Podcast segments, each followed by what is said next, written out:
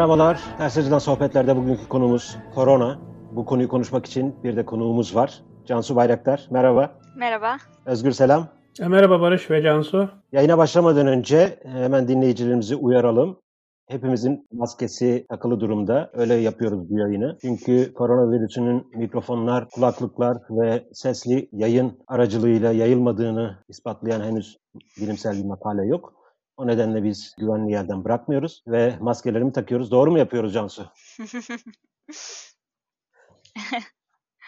Şimdi maskelerden mi bahsedelim? O maske konusuna sonradan gireceğiz ama önce bu virüsün nasıl bir virüs olduğunu anlat bize istersen. Hı hı. Korona nedir? Konunun uzmanı değilim. Bu Evet. konuda epidemiyolojist, virolojist değilim ama diye başlamak Hı. adetten bu konuda bu konudaki sohbetlere. Ben de öyle başlayayım ama koronavirüsü yeni bir şey değil. 1960'lardan beri insanlarda olduğu bilinen bir virüs. Ne oldu da 2019'da, 2020'de, 2019'un sonuna doğru bir şeyler değişti. Bu virüs nedir? Bu virüs nasıl bulaşır? Ee, tamam. E, Ben de öncelikle söyleyeyim. Virolog değilim. Bunu önceden belirteyim. Biyoloğum. Ee, ama tabii bu süreç içerisinde bayağı bir bilgilenmiş olduk bu konuda da. En başta verilen bilgiler şüphelendirici gelmişti açıkçası. Ben de kendim araştırmaya girdim. Şimdi koronavirüsler, koronavirüs yeni bir virüs değil. Belirli bir e, koronavirüs ailesi ve dolaşımda olan birkaç koronavirüs var. Bu koronavirüsler de bizim soğuk algınlığı veya nezle dediğimiz hastalıkların kaynağı. Bu virüsler aslında hani sadece koronavirüsler de değil, bu endemik virüsler dediğimiz hani her sene bizimle olan virüsler, koronavirüsler dahil e, belli bir zamanda bu popülasyona giriyor. Tabii başta da daha fazla bağışıklık düşük olduğu için daha fazla ölümlere sebep oluyor bu pandemi dediğimiz.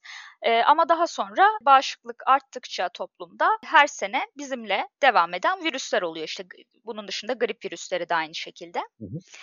E, şimdi bu koronavirüse baktığımızda çok yani çok yeni bir virüs gibi bir e, algı var aslında. Fakat hani adı da zaten SARS-CoV-2 yani hani Bir de o e, yeni 19 bir var. O değil. 19'un şeyi ne? Bu 19. virüs mü? Nedir? Covid-19 Evet. mu? Seneye göre yani. Seneye göre veriliyor. Şimdi yanlışsam Seneye beni düzelt.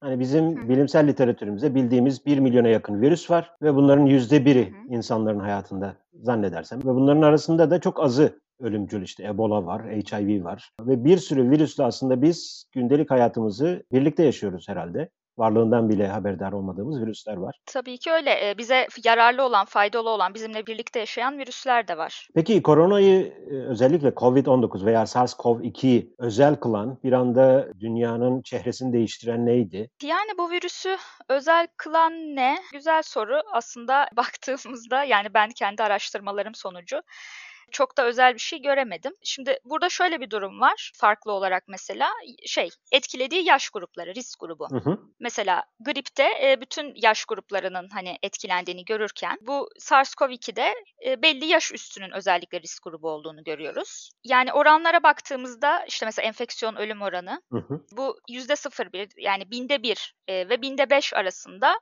tahminler var. Şeyde Dünya Sağlık e, Örgütü yüzde 0,3, yüzde 0,28 sonucuna varan bir çalışma Bu yayınlamıştı İ- örneğin. Ionadis'in ilk başta yaptığı Evet. tahminle uyumlu bir sonuç. Evet, onun çalışmasını yayınladı zaten. So- İ- Ionadis e, hatırlarsan Mart 2020'de bir makale yazmıştı. Makale de değil daha doğrusu yani bilimsel bir makale değil ama blogda yazmıştı.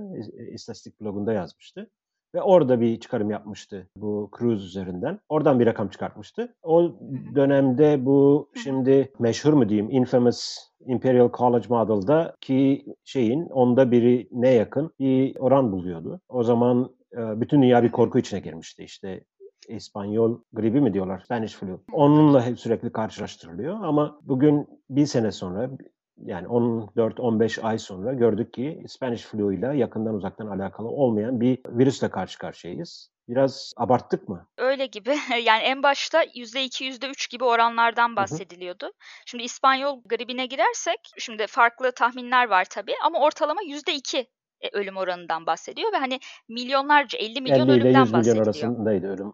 Tabii yani evet evet e, e, belli bir aralık ortalama olarak çok büyük bir sayı yani bu. Yani şu an baktı başta da zaten bu şekilde yüzde ikiler, yüzde üçler hatta hala e, bu iddiada olanlar var ölüm oranına dair.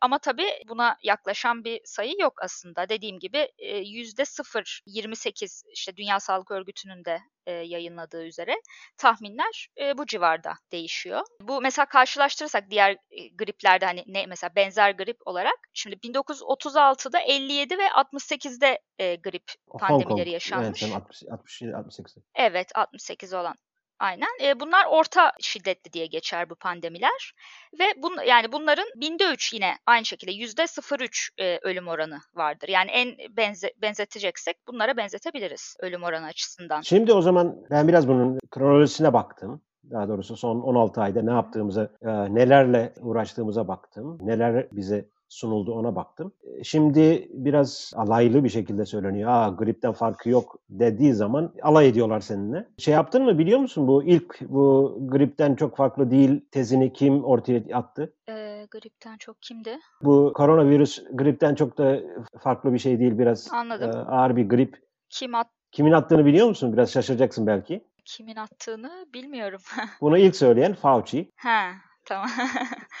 Evet, Mart önceleri öncesi. Şubat 28'de söylüyor. 28 Şubat evet. 2020'de söylüyor. Ondan sonra 11 gün sonra ne olduğunu bilmiyoruz. Nereden etkilendiğini bilmiyoruz. Bir anda çok ölümcül bir virüsle karşı karşıyayız diye değiştiriyor. Neden değiştirdiğini bilmiyoruz. Bu Imperial College Model o zaman henüz yayınlanmamıştı. Onun e, yayınlanma tarihi Mart 15. Burada böyle bir belirsizlik var. Şimdi benim fark ettiğim bir şey oldu. Özgür'ü de buradan konuya dahil edeceğim. İki şey fark ettim. Bir tanesi bu koronavirüs ortaya çıktıktan sonra siyasi görüş üzerinde hiçbir etkisi olmadı. Belki de şöyle etkisi oldu tam tersi yönde. Devletçi olanlar daha fazla devlete sarıldı. Devlete karşı olanlar bu virüsten kendisine daha fazla malzeme buldu herkesin politik varsayımlarını kuvvetlendiren bir virüs olarak karşımıza çıktı. Kimse fikrini değiştirmedi. Hatta tam tersine bulunduğu yerdeki kamplaşma güdüsünü daha da kuvvetlendirdi. Bu birincisi. İkincisi de başta devletler, başta teknokratlar veya bürokratlar, genel olarak da halk bilinmez bir şeye karşılaştığımız anda bir anda bir yalpaladık. İlk birkaç ayda işte Çin'den raporlar geliyor, Çin'den ölen insanların resimleri geliyor. Bütün dünya neyle karşılaştığını bilmiyor. Ve insanlar bilinmedik bir şeyle karşılaştığı anda refleksif olarak, belki biyolojide de bunu destekler bir şey e, bulacaksın, sen beni desteklersin belki Cansu. İnsanlar bilmediği bir şey bir şeyle karşılaştıkları anda en bildik reflekslerine geri dönüyorlar. Ben özellikle çocuk yetiştirme döneminde bunu çok gördüm. Çocuk en bildiği şey ağlamak ve bilmediği bir şeyle karşılaştığı anda direkt o reflekse sarılıyor. Ve bu bilmediğimiz bir virüsle karşılaştığımız anda da devletler hemen ani olarak o reflekslerine sarıldılar ve bir anda bütün dünyada Çin'den başlayarak Çin'in uyguladığı modelin aynısı. Devletin en bildiği refleks insanların hayatını kısıtlamaktır. İnsanların hayatına sınırlama getirmektir ve bu virüste de bunu gördük. Özgür katılıyor musun? Türkiye'de de böyle mi oldu? Türkiye'de genel olarak böyle oldu diyebiliriz her yerdeki gibi. Bu e, daha önce çok başka konularda bahsettiğimiz bir hikaye vardı ya bu işte popülizm muhabbetinde de dönen managerial yönetici sınıfla e, çalışan ya da piyasada aksiyon alan sınıf ayrımını gördük burada da. Bir anda bu Çin'den gelen görüntüler çok etkiliydi. Çünkü Çin'de ben o aralar seyahat halindeydim. 5-6 ülke falan gezdim geçen sene Şubat-Mart aylarında. Çin'de yolda yürürken düşüp Covid'den ölen insanların e, görüntülerini hatırlıyorsunuz değil mi? Onlar servis edilmeye başlamıştı. İşte öyle bir virüs bekliyordu. Sonra İtalya patladı. Millet hastanelerde işte bir şey deniyor. Unuttum şimdi o ismi. Doktorlar kimin yaşayacağına karar verecekti vesaire denirken bir bilinmezlik vardı ve orada itiraf edeyim ben de onlardan biriydim. Alınabilecek en sert önlemlerin alınmasını savunan insanlar vardı ama bu başka meselelerde aldıkları pozisyonlarla da ilgiliydi. Yani kapanmadan ne kadar etkileneceğini düşünürseniz insanların bir kapanma ne kadar etkileyecekse o insanın iş hayatını, kariyerini, özel hayatını vesaire ona göre destek verip vermeyeceğini anlayabiliyordunuz. Tabi bu zamanla birçok insan için değişti. Çünkü e, şu görüldü. E, hastalık daha iyi tanındı virüs. İşte o %5'ler, %3'ler ölüm oranlarının gerçekçi olmadığı görüldü. Ama nedense buradan bir iktidar dev devşirilmeye çalışıldı. Bilimcilik diyebileceğimiz bir meseleyle. Bugün Türkiye'de 300 bin küsür test yapılıyor. Ve geçen sene Türkiye bu durumdan daha kötüyken mesela ya da daha benzer durumdayken açıkken her yer şu an kapalı. Tam sen bilim... Böyle önlemler var aşılar olmasına rağmen. Bu biraz ideolojik tercihleri gösteriyor. Mesela Türkiye'nin e, yaptığı tercih ilginç bir tercih. İnsanlar tıkış tıkış metrolarda ki bu virüsün kapalı alanda çok daha fazla bulaştı ama açık alanlarda pek bulaşmadığı söylenir. İnsanlar tıkış tıkış metrolarla otobüslerle işe giderken en ufak buna bir regülasyon gelmedi. Yani kimilerine ya sizin yaptığınız iş çok da önemli değil bari uzaktan çalışın bile denmezken ama hafta sonu Allah'ın parkında tek başına oturanlara çökülmeye başlandı. Artık bu şeyi de gösteriyor bize. Devletler ya da işte güç elinde bulunduranlar bir şey yapıyormuş gibi gözükmek zorundalar ve ilginç bir şekilde böyle bir talep var. Ya bugün toplumun en ilerici insanı parkta oturan 10 kişinin fotoğrafını, videosunu paylaşıyor. Diyor ki işte bizde Covid var diye evde oturuyoruz. Millet keyfine bakıyor diyebiliyor. Ama işte metroyu, otobüsü pek paylaşmıyor yine aynı insanlar. Hakikaten bir Covid'de şey oldu. İnsanların mevcut politik e, pozisyonlarının, insanların devletler olan ilişkisinde pozisyonları neyse o pozisyonları daha da güçlendiren bir etken haline aldı. E, son bir şey söyleyeyim bu konuda. Mirza var bizim muhtemelen dinliyordur. O bir tweet atmıştı. Bana çok ilginç gelmişti ama bu tweet'i geçen sene Mart ayında falan atmıştı. Şey diye. Eğer 5000 yaşlı fazla ölecekse ama biz özgürlüklerimizden vazgeçmeyeceksek bu ödenebilir bir bedeldir diye. E, buna katılırsınız katılmazsınız ayrı ama insanlar özgürlükler için çok bedel ödediler. Yani bu bir terör örgütüne karşı, işgalci güce karşı özgürlüklerini korumak adına bedel ödüyor insanlar. Ama bir virüse karşı neden bu kadar bir anda biz bütün e, önlemlerimizi, bütün değerlerimizden vazgeçtik? Bunu da ayrıca sorgulamak gerek diye düşünüyorum. Şimdi o bedel kısmına ayrıca gireriz ama sen bilim dedin ve kapanma dedin. O kapanmanın bilimsel tarafına girelim istersen. Fark ettiğim bir şey var. Cansu bu konuda belki daha detaylı şey verir, verilere dayalı. Virüsün kapalı ortamlarda daha yaygın bir şekilde yayıldığını biliyoruz. Bulaşmaların büyük oranda kapalı ortamlarda olduğunu biliyoruz ve daha çok kapalı ortamlarda bulaşan bir virüse karşı insanları daha fazla kapalı ortama tıkıştırma nasıl bir çözüm oluyor? Bunu açıklayabilir misin Cansu? Özellikle ben anlayamıyorum bu kısmı. Valla açıkçası ben de bunu açıklayamıyorum. Yani verilere baktığımızda açık havada bulaşmadan mesela bahsediyoruz. Açık havada bulaşma vakası belgelenen sadece bir var. Bir, bir vaka var bu arada. Bu Bunun Türkiye'de dışında, mi dünyada e, biz, mı? dünyada.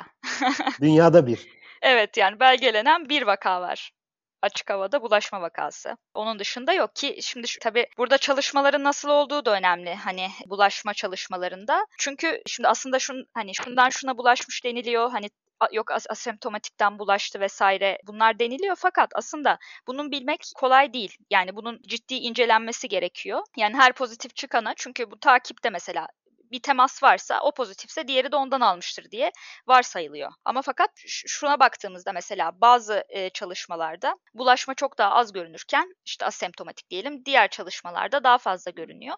Hani tamamen metoda bağlı bir durum bu. Ama dediğim gibi toplamda bir belgelenmiş açık havada bulaşma vakası var. Peki bu kapanma ısrarı nereden kaynaklanıyor? Valla güzel soru. Benim de sorduğum sorulardan. Çünkü yani baktığımda mesela yine bulaşma yüzdelerine baktığımızda en fazla evde evde bulaşma oluyor. Evlerde. Ki bu baştan beri biliniyordu. Dünya Sağlık Örgütü'nde de dile getirildi. En fazla bulaşma evde. Mesela kapanmalara gidildiğinde insanları eve tıkmış oldular ve yani en fazla bulaşma olan alanlar evler dediğimizde. Bu, bulaşma oranını arttırır bu böyle bir politika mantıksal olarak yani mantıksal olarak öyle görünüyor. Yani yüzde onla en fazla evde görünüyor. Mesela hastanelere bakmışlar yüzde bir, toplu taşımaya bakmışlar binde bir bulmuşlar. Yani evet bu, bu anlamda. Peki şöyle diyeyim o zaman. Kapandıktan sonra bunun işe yaradığına dair herhangi bir kanıt var mı? Benim görebildiğim kadarıyla yok. Birçok bu kapanmalarla ilgili yayın çıktı. Mesela 30'dan fazla yayın var. Bu kapanmaların bir işe yaramadığını,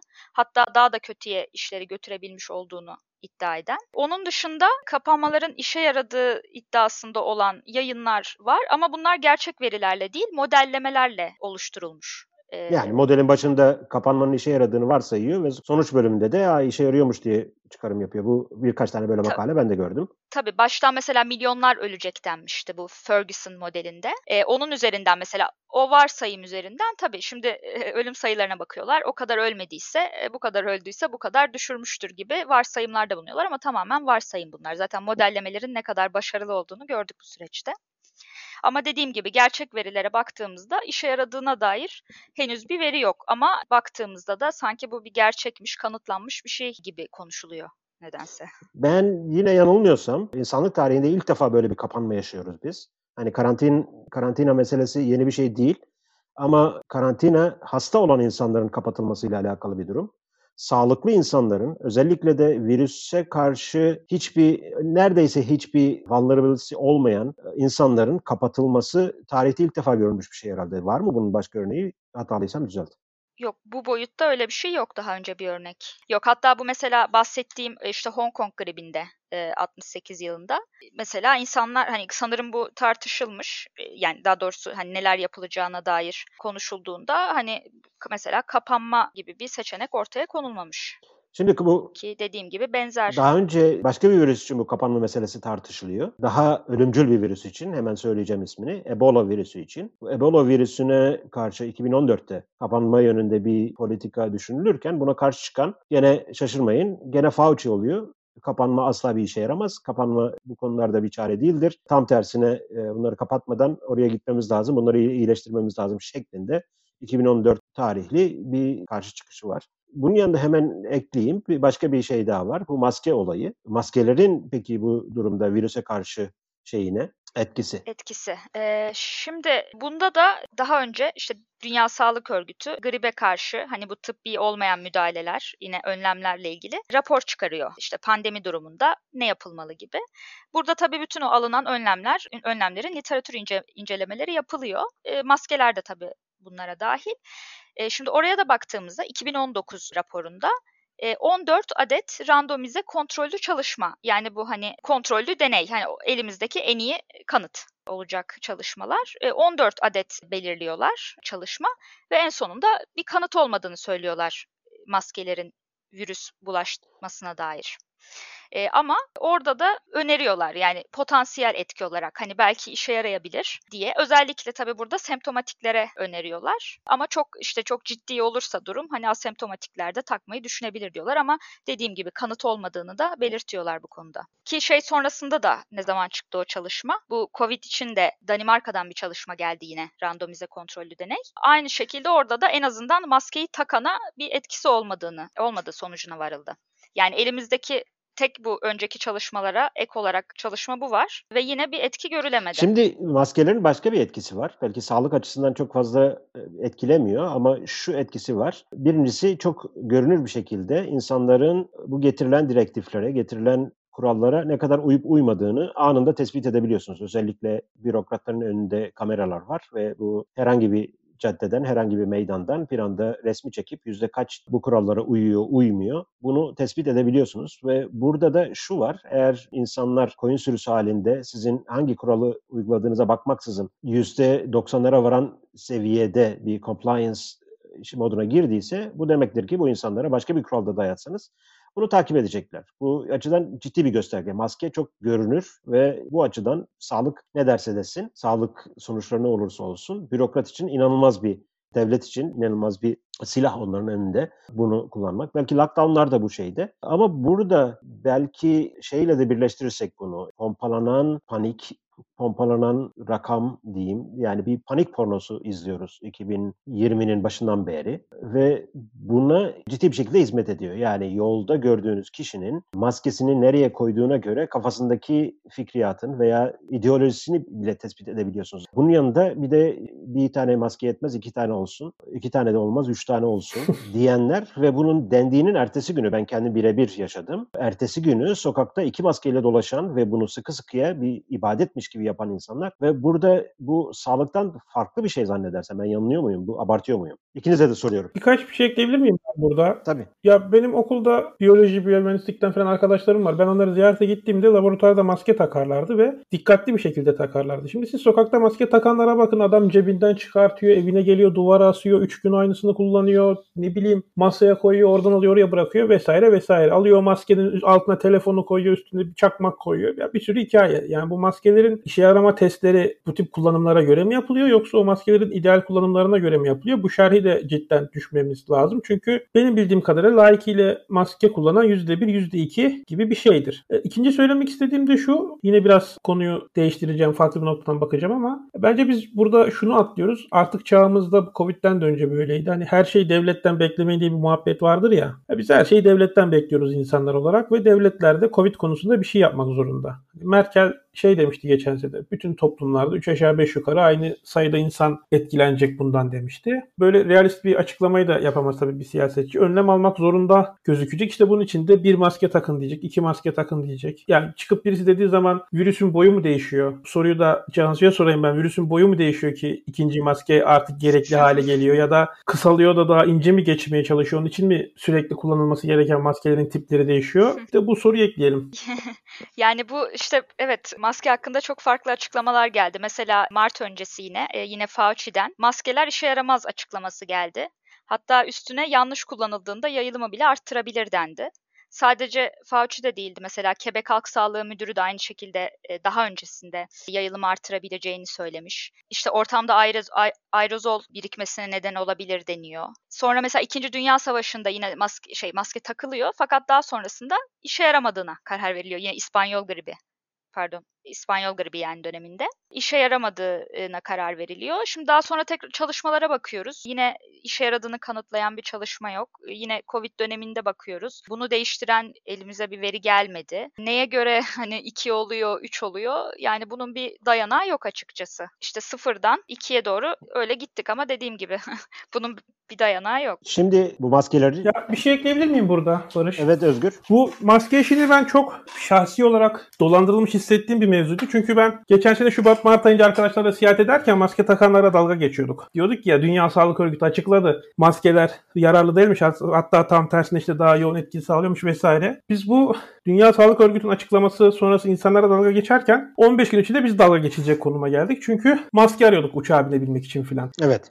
Daha sonra şu oldu. Bu Fauci o açıklama yapanlar falan açık açık şey dediler. Ya maskeler en başından beri işe yarıyordu. Ee, ki işte bu Asya'daki benzer virüs salgınlarında da işe yaramıştı. Biz sağlık çalışanlarına maske kalsın, insanlar zaten kullanmayı bilmiyor, maskelere yoğun talep oluşturmasın diye yalan söyledik dediler açık ve net bir şekilde. Evet orada da... Ve e, Pardon. acaba başka hangi konularda yalan söylediklerini düşünmeye başladım ben de. Bir kere Dünya Sağlık Örgütü tarafından dolandırılmış bir insan olarak. yani bu arada çok fazla öyle farklı açıklamaları oldu tam birbirine ters. İşte önce bağışıklık var hazır virüse, daha sonra virüse bağışıklık yok, sonra tekrar var. Bu şekilde açıklamalar oldu benim de çok anlayamadığım. Evet bu konuda Bu arada şey de e, şeye de insanlar mesela bu hani dediler ya sağlık görevlilerine kalsın diye biz öyle dedik. E, ama daha sonra mesela insanlara bir bandanayı bile yüzünüze bağlayabilirsiniz dediler. Hani bunun sağlık görevlileriyle mesela bir ne alakası belki var? sağlık görevlilerinin bandanası yok herhalde. Bir varsa şimdiden.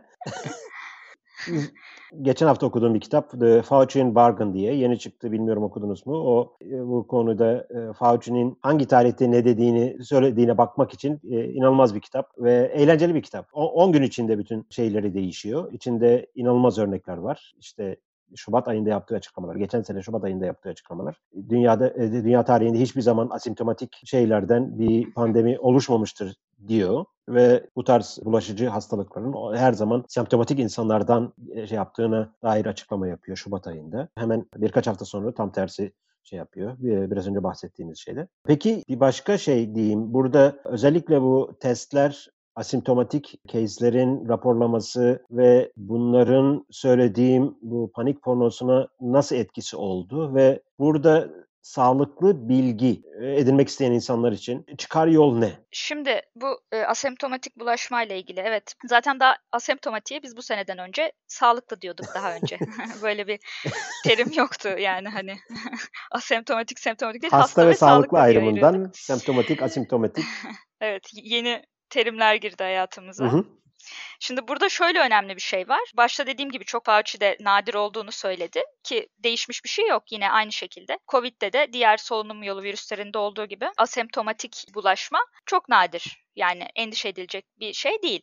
Ha, şimdi nasıl bu e, asemptomatiklerden bulaşıra getirdiler? Şimdi baktığımızda şu anki önlemlere varsayım bu. Biz hani asemptomatiklerin bulaştırdığını düşünerek işte açık havada işte dışarıda maske takma, kapanmalar vesaire. Sonuçta sadece semptomatiklere yönelik değil.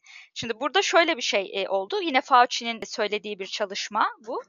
%59 asemptomatiklerden yayıldığını söylediler. Şimdi bu çalışmaya baktığımızda şöyle bir durum var. %59 sonucuna varan. Yine bir modelleme çalışması ve şöyle bir varsayım var. Asemptomatikler semptomatiklerin %75'i kadar bulaştırıcı diye bir varsayım var. Bunu yani bunu varsayım olarak koyup bu 59 asemptom hani %59'unu asemptomatikler yayarı bu varsayım üzerinden ulaşıyorlar bu sonuca. Tamamen yani hani varsayım. Varsayımını ispatlamış oluyor. Buna dair aynen öyle kendi varsayımını modeline koyup e, baştaki varsayımını sonuç olarak da bu so- yani %59 asemptomatik yayar diyor. Bu hani asemptomatiklerin yaydığına dair örnek gösterilen çalışma buydu. Hani herhangi bir gerçek şey yok, bir veri yok yani. Yani o elimizde. makaleyi ben de okudum ve şey olarak asemptomatiklerin yaydığını varsayarsak bu da da da da da da da asemptomatikler yayıyor bu işi şeklinde bir makale. evet. Aynen ki mesela başka bir çalışmada daha düzgün gerçek verilere dayalı olan çalışmada e, evde bulaşmaya bakıyorlar bu e, ev içinde. Asemptomatiklerde binde yedi e, olarak bulunuyor bulaştırma. Yani aynı evin içindeki asemptomatiklerden bahsediyoruz. Semptomatiklerde de %18 olarak bulmuşlar mesela. Hani e, aynı evin içinde bile bu kadar düşük bir bulaştırma oranından bahsediyoruz. Şimdi ha, burada şey e, hemen şeyi belirteyim. Hani bu bulaşma olayı asemptomatiklerin bulaşması zaten hani e, neden nadir olmasını bekliyoruz. Şimdi bu vücuttaki viral yükle, yükle alakalı. Hani yine bir çalışmaya yine bakıyoruz. Burada asemptomatiklere işte e, hafif geçirenlere, orta geçirenlere, ağır geçirenlere bakıyoruz bakıyorlar bulaştırma oranlarına. Asemptomatikleri burada da binde 3 olarak buluyorlar. Yine e, nadir diyebileceğimiz. Düşük yani şey e, hafif geçirenleri yüzde 3, orta geçirenler yüzde 5.6, ağırlarda yüzde 6.2 olarak bulunuyor. Yani şurada şunu da bir gireyim hemen bulaşmaya girmişken. Önemli bir nokta. E, şimdi bu hani bulaştırma dinamiklerine baktığımızda Hong Kong'dan bir çalışma var. Şöyle ki yani şimdi hast şeylerin, vakaların %19'unun %80 bulaş %80 yani bulaş, bulaşmanın %80'inden sorumlu olduğunu buluyorlar. E, ve %69'un vakaların kimseye bulaştırmadığını görüyorlar.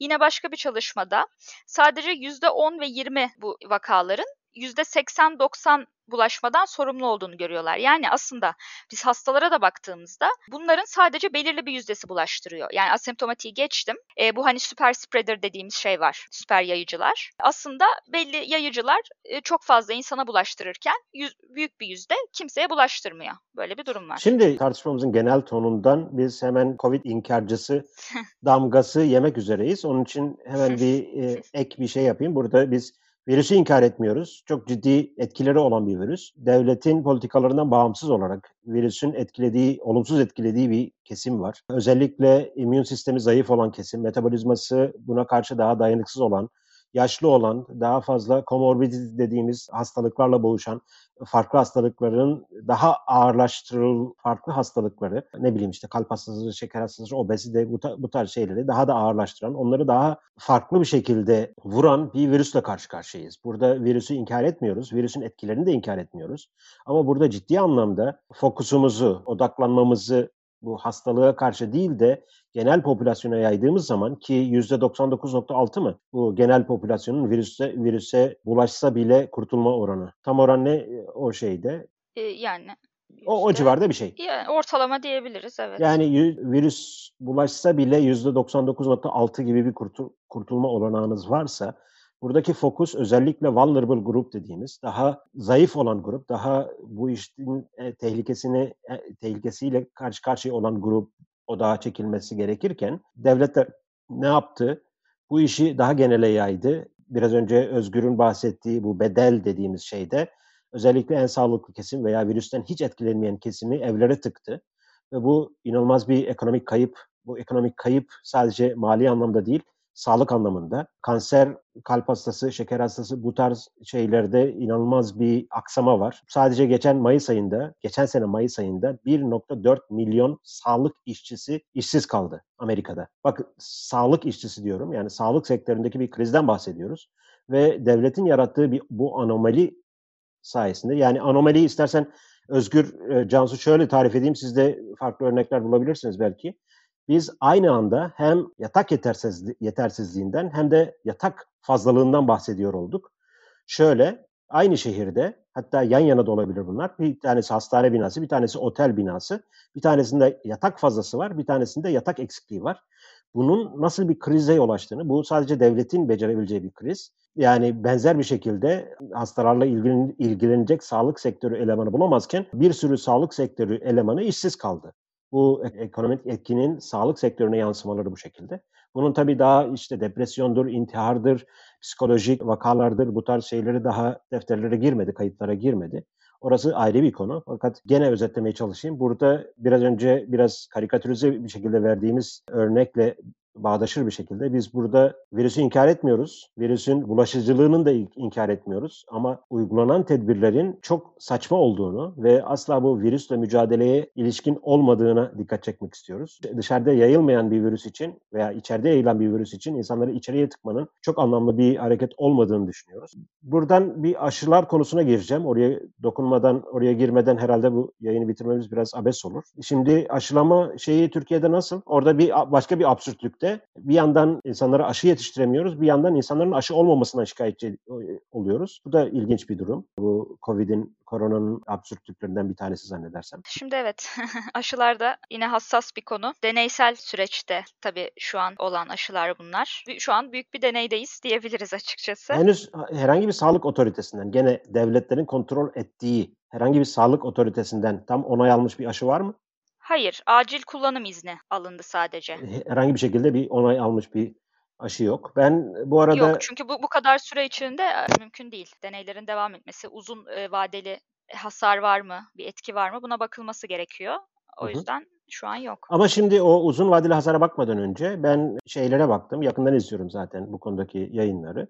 Aralık 8'di zannedersem. The Lancet'te ilk AstraZeneca'nın sonuçları yayınlandı. Daha sonra peş peşe New England Journal of Medicine'da Pfizer ve Moderna'nın şeyleri yayınlanmıştı sonuçları. Ve AstraZeneca mesela 12 bin kişi üzerinden şey yapıyor. İngiltere, Brezilya ve Güney Afrika'da bunların denekleri var. İlginç bir şey 12 bin kişi üzerinden yapılıyor. Bunların sadece %4'ü 70 yaşın üzerinde. Bu şeylerde de Pfizer ve Moderna'da bu da %5. %5'in altında ikisinde de. Şu sorun yok mu burada? Yani biz şu anda biliyoruz ki bu virüs özellikle 80 yaşının üstündekiler etkiliyor. Hatta 85 yaşının üstündekiler etkiliyor. Bu aşılar ise daha fazla sağlıklı bir popülasyon üzerinde denenmiş. Buradan buraya nasıl çıkarım yapıyorlar? Hatta AstraZeneca'da bir Body Mass Index 25. Bu en sağlıklı kesim üzerinde denenmiş.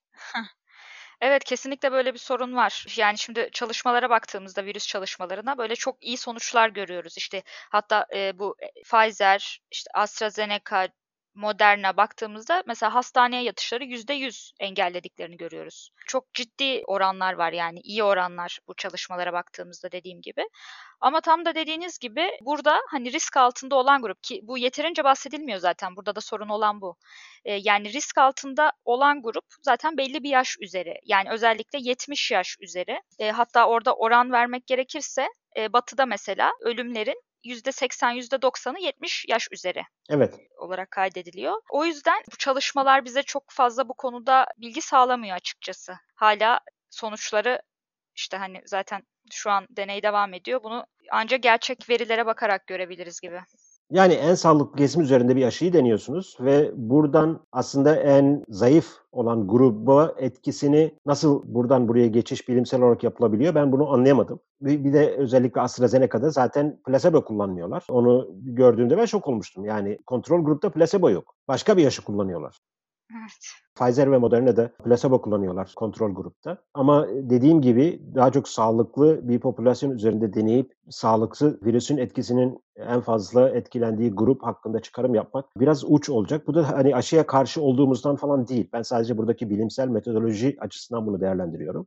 Yani en sağlıklı grupta bunu deneyip e, sağlıksız gruba bunu şey yapmanın ne kadar bilimsel olduğunu ben anlayamadım. Evet, ben önce bir niyet beyanıyla başlayayım. Benim hı hı. çevremdeki yakınlarım sırası geldiğinde aşı oldu. Ben de aşı olmalarını önerdim. Ben de olacağım sıram geldiğinde. Ben aşı teknolojisine genel olarak güveniyorum. Ama burada tabii bazı nüanslar var. Mesela Biontech aşısı olacağınız zaman size bir kağıt imzalatıyorlar. Bu mRNA teknolojisi yeni bir teknoloji. E, bu Sinovac daha geleneksel bir teknoloji olduğu için etkinliği daha düşükmüş.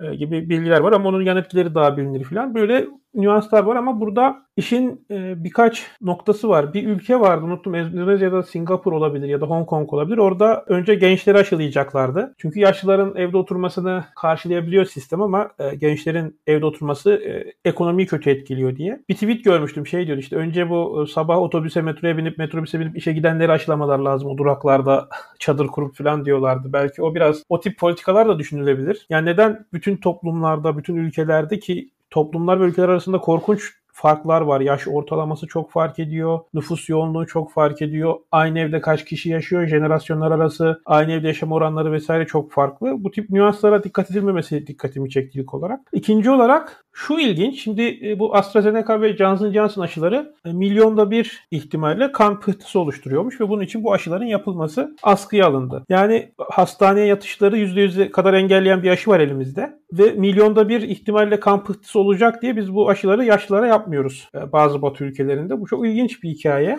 Yaşlılar üzerinde denenmiş bir şey değil o hastaneyi engelleme açısından. Benim söylemeye çalıştığım şey o. Yok yani bize verilen bilgide bu aşıların %100'e yakın etkili olduğu söyleniyor %96, ama %94 oranı Moderna ve Pfizer üzerinde. Ama onlar da ikisi de gençler üzerinde yani büyük oranda 70 yaşının altındaki ve sağlıklı yani BMI indeksi 25 demek oldukça sağlıklı bir popülasyon üzerinde. Yok demek. şuraya geleceğim ben aslında. Yani milyonda bir aşıda pıhtı oluşma riski mi daha yüksek yoksa belli bir yaşın üzerindeki insanların COVID'e maruz kalması mı daha yüksek bir tehlike? Yani matematiği ortaya koyunca bu aşıların yapılması gerektiği bence daha ortada işin matematiği.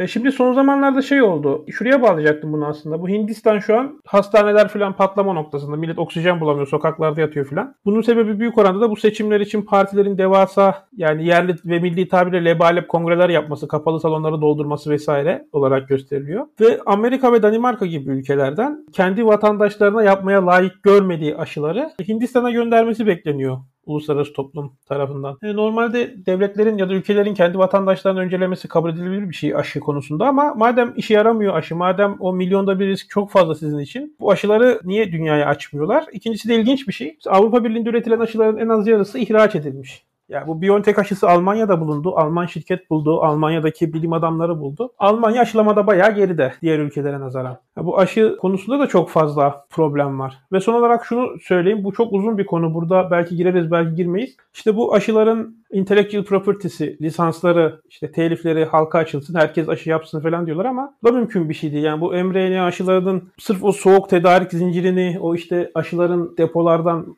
şehirlere dağılmasını falan yapabilecek kaç ülke var. Bunların hepsi tabii ufak detaylar olarak görülüyor ama çok ciddi problemler bence. Ee, burada şey hani şu pıhtı riskinden bahsettiniz. Burada şöyle tabii önemli bir durum var. Şimdi bunlar acil kullanım izniyle çıkan aşılar. Hani risk aslında risk grubunun aşılanması için çıkan aşılar. Burada hani şu an e, herkese aşılamadan bahsediliyor falan ama ama baktığımızda mesela şimdi geçen yine bir Johnson Johnson'ın da sanırım çalışması vardı. 50, 50 kaç yaş e, arasıydı? 49 yani 50 yaşına kadar ya 40-50 arası ya daha düşükten tam hatırlamıyorum.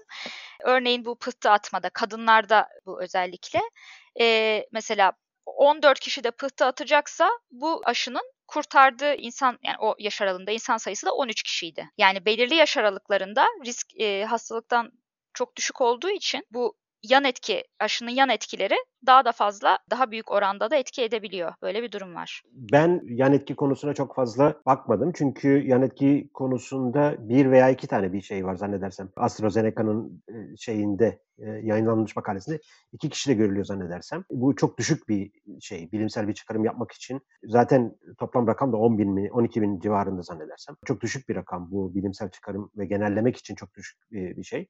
Dolayısıyla bu yan etkileri daha henüz görmedik. Orada dönen tartışmaların henüz bilimsel bir keskinliğe ulaşacağını zannetmiyorum yakın zamanda. Ama özellikle bu aşıların henüz tamamlanmış safhaya gelmediği için üretmekte biraz çekimser davrandıklarını düşünüyorum aşı şirketlerini. Yoksa dünya genelinde ne üretim kapasitesinde ne bu işin teknolojik tarafında çok fazla bir kıtlık olduğunu zannetmiyorum. Özellikle işsizliğin yükseğe çıktığı bir ortamda çok uzun zaman almaz. Bilmiyorum abartıyor muyum Cansu? Sen daha iyi şey yaparsın. Yani bunun şeyini aynı hani bu intellectual property diyorlar. Onun altında bile akıtırsın parayı. Yeni üretim şeyi yaparsın. Birkaç ülkede birden şey yaparsın. Bunu çok hızlı bir şekilde üretebilmek mümkün ama bunun da aşı şirketlerinin çok hevesli olmadığını düşünüyorum ben. Çünkü henüz daha bir keskinlik, bilimsel keskinliğe ulaşmadıklarını düşünüyorum. Yanılıyor muyum Cansu? Yani sebebi o mu bilmiyorum ama evet hani şu anda henüz bir kesin sonuçlardan bahsedemeyiz. Dediğim gibi daha birkaç sene takip edilmesi gerekiyor sonuçların. Peki bir de Türkiye'ye özel bir durum var. Türkiye'de ciddi bir şey var, bir panik havası var benim uzaktan izlediğim kadarıyla. Siz içeriden ne kadar olumlayacaksınız bu panik havasını veya bu böyle bir panik havası? İnsanlar şaşırmış durumda. Yani ya bilgisizlikten ya ideolojik sebeplerden bodoslama bir şekilde tam kapanma gelsin, yok yarım kapanma gelsin, altı kapatalım, üst açalım, üst kapansın. Yani böyle bir şey var. Bunu bir çıkmaz görüyorum. O çıkmasın altında insanlar ne sağlıklı düşünebiliyorlar, ne sağlıklı karar verebiliyorlar, ne de sağlıklı bir şekilde hayatlarını devam ettirebiliyorlar. Bunun sonu nereye varacak veya burada bir ışık görebiliyor musun? İkinize birden sorayım. Bunun so- sonu nereye gidecek? Son nereye gidecek ya? Türkiye'deki şeyin e, sebepleri? Yani şu anda vakalara baktığımızda düşüş yaşandığını görüyoruz. Fakat yani daha önce de hani geçen seneye de baktığımızda pek bunlar belirlemiyor alınan kararları açıkçası. Yani nasıl olacak açıkçası ben de bilmiyorum. Nereye gidecek? Gelecek sene mesela devam edecek midir? Yani bu konuda net yorum yapamıyorum açıkçası. Ya şunu e, göz önünde bulunduralım. Şimdi olmayacak bir şey değil. Ben New York'la ilgili bir makale okuduğumda şey diyor yani. New York şehrinde işte millet dışarı gidiyormuş filan. New York tarihin hiçbir noktasında dünya savaşı, pandemi vesaire olsa dair kapanmadı böyle ve biz bir yılı geçti. 13-14 aya geliyoruz ve kapanmaların ne kadar da benimsendiğini, ne kadar da iyi olduğunu, işte uzaktan çalışmanın nasıl normal haline geleceğini filan artık tartışıyoruz ve iyice alıştık. Buna sadece biz değil şey de alıştı. Siyasetçiler de alıştı diyeyim. Devletler de alıştı. Mesela yarın bir gün umarım olmaz ama işte Ankara'da, İstanbul'da, New York'ta, Londra'da bir terör saldırısı olduğu an hemen herkesi evine gönderecek bir SMS'in gideceğini ve sokakta olanların ceza yemeyeceğini falan kim garanti edebilecek? Şimdi daha da kötüsü var. Bu yeşiller siyaseti bu pandemi önlemlerinin iklim değişikliğiyle mücadele çerçevesinde kullanılması gerektiğini söylüyorlar şimdi. Seyahat etmediniz, işte incileriniz mi döküldü? Bundan sonra da etmeyin demeye getiriyorlar lafı. İşte daha farklı COVID'e karşı uygulanan politikaların kalıcı hale gelmesi gerektiğini, burayla emisyonların düşeceğini falan söylüyorlar ve bu taraftar bulur mu? Bu taraftar bulabiliyor. Bu şey oldu çünkü geçen bir Alman arkadaşımla konuşmuştum. Bu Almanya'da Yeşiller Partisi %50'den %30'lara falan çıkıyor şimdi neredeyse. Şey demişti Almanya'da halkın yeni dini çevrecilik oldu demişti. Onun gibi yani bu hem bu aşırı devlet milliyetçiliğin hem bu çevre hassasiyetinin radikal bir şekilde benimsenmesinin filan bir araya gelmesinde mesela çevrecilik bir örnek, terörle mücadele bir örnek. Yani bu Covid aşıları %100 hatta %150 etkili olsa yani 10 kişinin aşı olması 15 kişiyi kurtarıyor filan olsa bile bu önlemlerin giderek genişleyerek hayatımıza müdahale etmeye devam edeceğini düşünüyorum ve maalesef bundan 5 sene sonra e, şey diyebiliriz cidden ya keşke 5000 yaşlının daha ölümünü göze alsaydık e, diyebilecek noktaya gelebiliriz maalesef. Ben şeyde değilim hani kimin öleceğini hesap edelim ona göre karar verelim şeyinde değilim ama şu noktada katılıyorum sana. Devletler hani ne derler kurdun dişi kanın tadını aldı mı derler kan kokusunu almak mı denir ne, neydi? Devlet bir şekilde bu tadı aldığı zaman bunu elinden bırakmayacaktır. Devletin bütün her şeye çözüm yöntemi budur. Deprem olursa devletin buna çözümü ek vergi koymak. Koronavirüs olursa da devlet buradan ne tür gücümü arttırabilirim hissiyatıyla hareket edecektir ve geçici olarak konulan kurallar asla kaldırılmayacaktır. Aynen işte şeyden sonra 11 Eylül'den sonra geçici olarak konulan ekstra önlemlerin bugün hayatımızda kalıcı hale geldiği gibi. Şimdi artık bu şey de bu CIPS COVID-induced panic sendrom, COVID nedeniyle oluşan panik sendromunun oluşturduğu bir ekstra güçle devletlerin bunu devam ettireceğini düşünüyorum. O konudaki endişene katılıyorum. Fakat ben başka bir şey şey yapacağım. Bu özellikle COVID öncesinden de baktığımızda Türkiye'de bağışıklık sisteminin genel popülasyonda oldukça düşük olduğunu veya immunity, bağışıklık e, gücünün oldukça düşük olduğunu, D vitamini deficiency'nin oldukça yüksek olduğunu ve bu noktada insanların gerçekten küçücük bir virüse karşı vulnerable olduğunu ben daha önceki okumalarından biliyorum. Bu Covid'de veya koronada aslında bu immunity sistemi zayıf olanların veya bağışıklık sistemi zayıf olanları daha fazla vuruyor. Bu noktada Türkiye'de bu lockdown, maske, insanların kurala uyup uymamasından daha fazla insanların genel olarak iyi beslenmemesi, insanların genel olarak bağışıklık sistemlerini güçlendirmemesi üzerinden bir negatif etkisini gördüğümüz hissine kapılıyorum. E, e. Cansu özellikle sana soruyorum bunu. Bur- e, şimdi yani evet. Burada söyleyeceğim bir şeyler var mı? E, aslında şöyle, burada yani en önemli kısmı aslında bu işin bence en bahsedilmeyen kısmı bu virüsün zaten hasta olan insanları özellikle vurması. Yani baktığımızda %95 ölümlerin %95'i ortalama en az başka bir hastalığa sahip bu insanlar, ölenler.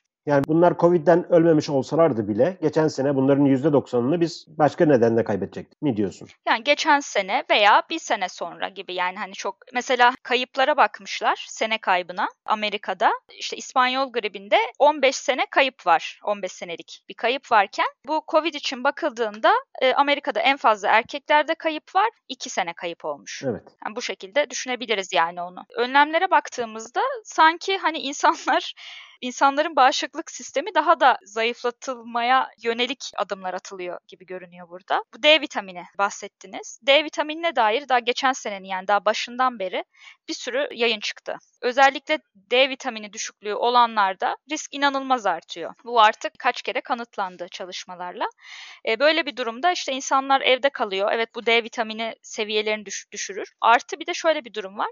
Şimdi bizim bağışıklık sistemimiz her ne kadar biz bu sene virüslerden kaçmaya programlandıysak da e, aslında e, ne kadar maruz kaldığınız yani ne kadar fazla bu patojenlere maruz kalırsanız bağışıklık sisteminiz o kadar gelişiyor. Örneğin burada çok büyük bir yüzde aslında bu virüsten etkilenmiyor. Asemptomatik hani bulaşsa bile e, asemptomatik geçiriyor veya hiç bulaşmıyor bile. Bunlara baktığımızda şöyle bir çalışma vardı mesela. Önce şöyle düşünüldü. E, diğer koronavirüslere mesela daha önceden maruz kalanlarda bağışıklık gelişmiş olabilir bu e, SARS-CoV-2'ye diye bir teori vardı.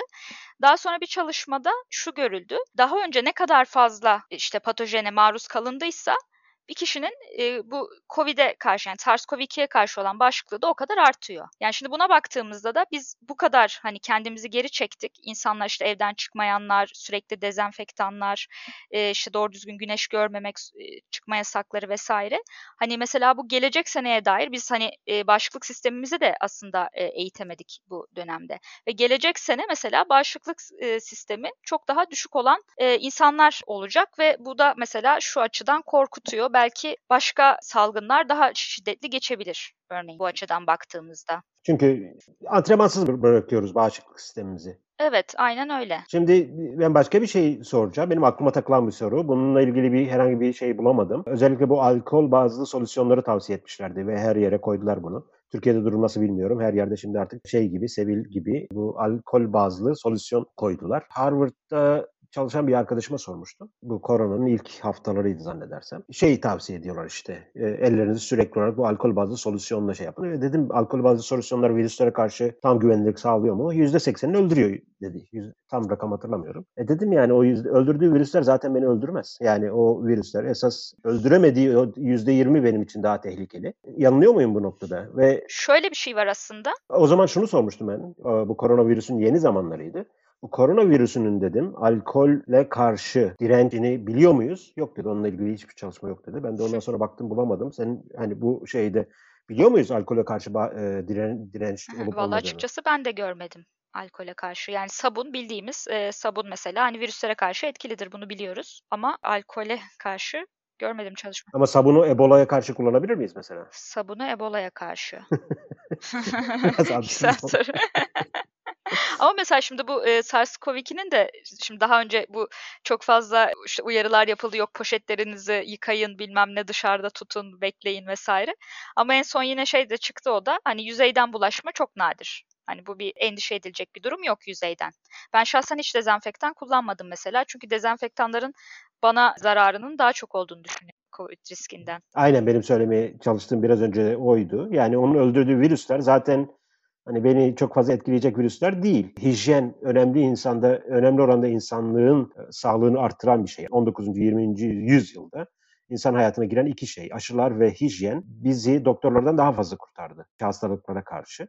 Yani bu koleradır, meningitis, tifüstür yani o tarz e, şeylere karşı. O bir. Bir tanesi de sen biraz önce bu dezenfektan ve şey dedin, poşetli yıkama dedin. Bir tane arkadaşım gene nereden biliyorum sosyal medyadan mı şey yaptı. Bu arkadaşım da hani böyle cahil falan filan değil. Doktorası olan bir akademisyen. Maskesini dışarıdan gelince maskesini mikrodalgaya koyuyor. Mikrodalgayı 5 dakikaya ayarlıyor. Ev, evde yangın çıkartıyor. Yani Bu da ilginç bir konu. insanların dezenfekte önlem etmek alacağım için. diye. evet, önlem alacağım diye evi yakmak da çok fazla akıllı bir şey değil zannedersem. Ya bu, bu arada maskelerin hani işe yara, yarayıp yaramadığından bahsediyoruz ama mesela olası zararlarından bahsetmiyoruz. Fauci gündeme getirmişti. E, şimdi şeyde buna dair doğru doğru düzgün çalışma yok. Ma- maskelerin mesela uzun süreli kullanımda ne gibi negatif etkileri olur? Buna dair çalışma yok ama mesela şöyle şeyleri biliyoruz. İşte maskelerde işte kanserojen, alerjen ve partiküller bulundu mesela. Hani şimdi biz o maskelerde ne olduğunu bilmiyoruz ve soluyoruz bütün. özellikle tam gelişimini tamamlamamış bireylerde yani çocuklarda maske kullanımını ben aşırı derecede tehlikeli buluyorum. Kesinlikle. O çocuklar açısından ciddi anlamda sorunlu. Çocuklar ki %0 riski COVID'e karşı. Hı. Bulaştırma riski de sıfır. Yani %0.00001 hadi o şey yani çok düşük. Hı hı. bunun tersinde ama özellikle solunum itibariyle onların şeyini etkili, metabolizmasını etkilemesi açısından olumsuzluğun daha fazla olduğuna dair endişeleri büyükler biraz daha şeydir. Hani maske beni yani çok fazla rahatsız etmiyor. Şu açıdan rahatsız ediyor. Bu işin devletin zorbalığının bir şeyi olması açısından ve insanları koyunlaştırıcı endikatör vazifesi görme açısı, açısından rahatsız ediyor. Yoksa hani günlük hayatta maskeyi burnun üstüne çekmişsin, elinin altına çekmişsin. O çok da e, hani beni rahatsız etmiyor.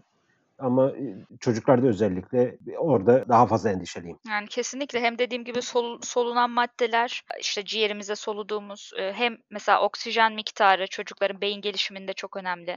Ki yapılan bir çalışmada çocuklarda bayağı sıkıntı yap- yaptığı da görülmüş maske kullanımının. O yüzden gerçekten hiçbir mantığı yok çocuklara maske taktırmanın diyebilirim. Özgür ekleyeceğim bir şey var mı? Son bir şey ekleyeyim ya da dinleyenlere bir uyarı olsun. E, Bu gazeteciler olsun hatta doktorlar bile olsun yani maalesef bunu çok üzülerek söylüyorum. Bilimsel metot konusunda çok zayıflar. Yani gazeteciden şey bekliyoruz biz. Bilimsel okuryazarlık bekliyoruz da daha sonra düşünüyorum bu Twitter'da biraz da ilgi için tweet atan e, doktorlar diyelim ya da öyle düşündüğü için atan diye mi? Bilimsel metot nedir? Bilimsel ilerleme nasıl olur? Hani bizim lisede gördüğümüz test, hipotez vesaire gibi kavramları bilmiyor gibiler ve bilimi böyle bir e, truth var hakikat var. İnsanlar ya buna uyar ya da geri zekalıdır gibi bir algıya sokuyorlar ve daha sonra hedef kitlelerini bir şeyler söylemek istedikleri insanları iyice yabancılaştırıyorlar kendilerine. Ben biraz e, en azından bizim takipçilerimizin bir lise seviyesinde bilimsel metot işte bu tez, antitez, işte hipotezler nasıl test edilmelidir, bilimsel ilerleme nasıl olur bu konularda biraz araştırma yapmalarını tavsiye edebilirim. Yoksa cidden bu tartışmaları şey olarak okuyacaklardır. İşte bunlar aşı karşıtı, bunlar Covid inkarcısı.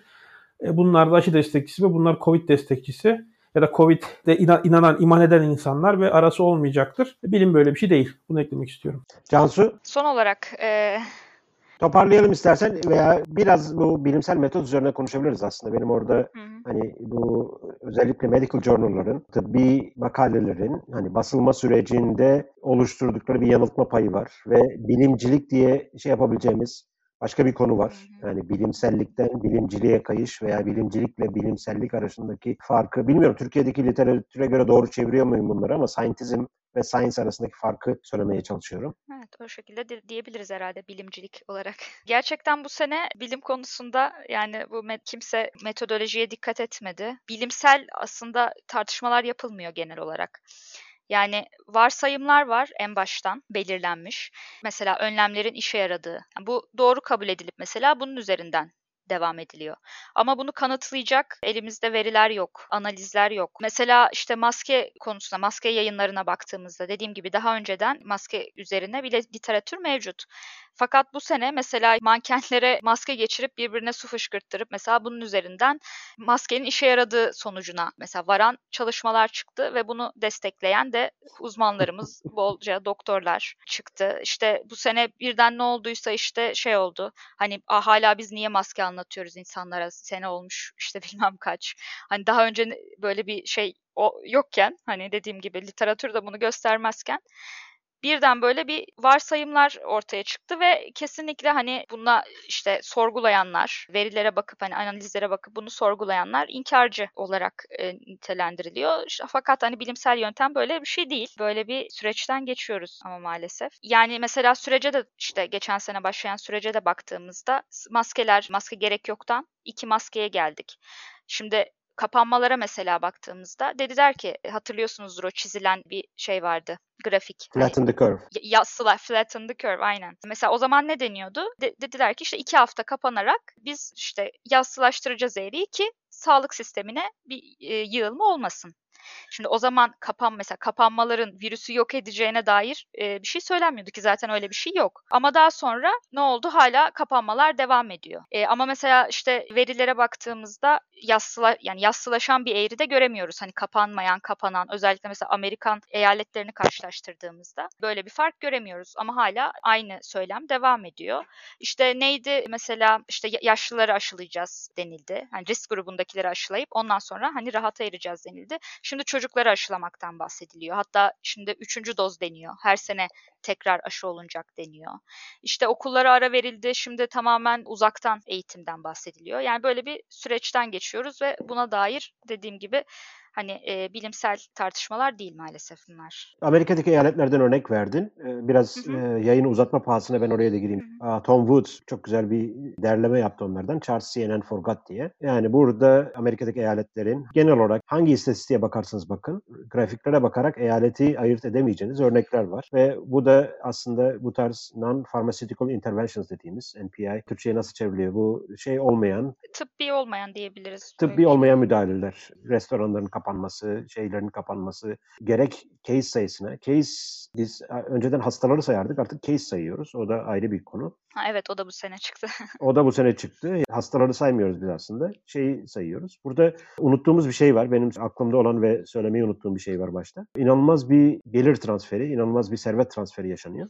Bu birincisi bunu şu anda dünya üzerinde kaç tane şey var, case var. Kaç milyona geldi bilmiyorum ama her bir testin maliyetiyle çarpın ve o gelir transferinin nasıl oluştuğunu birinci aşamada göreceksiniz zaten. Yani bir test ne kadar Türkiye'de fiyatı PCR testinin? Valla ben bilmiyorum yaptım. Ya bedava yurt dışına ya da seyahat için belge isterseniz 250 lira yoksa bedava. Bedava dediğiniz onun fiyatını vergi olarak alıyor demek. Yani SGK prim olarak ödüyoruz. Yani o PCR testini yapana gene kaynak aktarılıyor ama biraz görünmez bir şekilde aktarılıyor demek. Bedava demek o demek. Bu bir test sırasında yapıldı ve inanılmaz bir şekilde testlere yüklenildi. Bilmem milyonlarca test yapılıyor. Bu, bu testlerin nereden geldiğini çünkü ağaçtan toplamıyoruz bu testleri. Bu testlerin güvenilirliği ayrı bir konu ama esas orada bir inanılmaz bir ciddi kaynak transferi var. Bunun benzeri aşılama konusunda oluyor. Bu aşı şirketlerine inanılmaz bir transfer oluşacak. O yüzden belki de bu Rus aşısına, Çin aşısına biraz da burun kıvrılıyor. O da inanılmaz bir gelir transferi demek, inanılmaz bir servet transferi demek. Bu iki şeyi e, söylemeyi unutmuştum.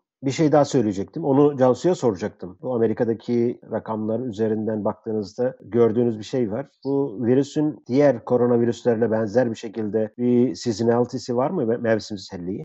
evet o da hiç bahsedilmeyen konulardan hatta inkar edilen konulardan. Fakat bu işte solunum yolu virüsleri, diğer koronavirüsler de aynı şekilde. Bunların belli mevsimsel eğrileri var, belli hareketleri var. E, şimdi Amerika'ya da baktığımızda özellikle mesela belli iklim kuşakları, işte kuzeyi, güneyi de farklı eğriler görüyoruz ve aynı iklim kuşağındaki eyaletlerde farklı önlemler alınsa bile yine aynı eğrileri görüyoruz. Yani ben bunlarla ilgili de çok paylaşım yaptım. Önce kuzeyi vuruyor örneğin ve daha şey eğri nasıl denir? Yüksek bir eğri görüyoruz. Daha işte güneye gittiğimizde daha yassı bir eğri görüyoruz. Hatta bazı eyaletlere baktığımızda belli bir hani şey göremiyoruz. Ekstra ilave ölüm göremiyoruz.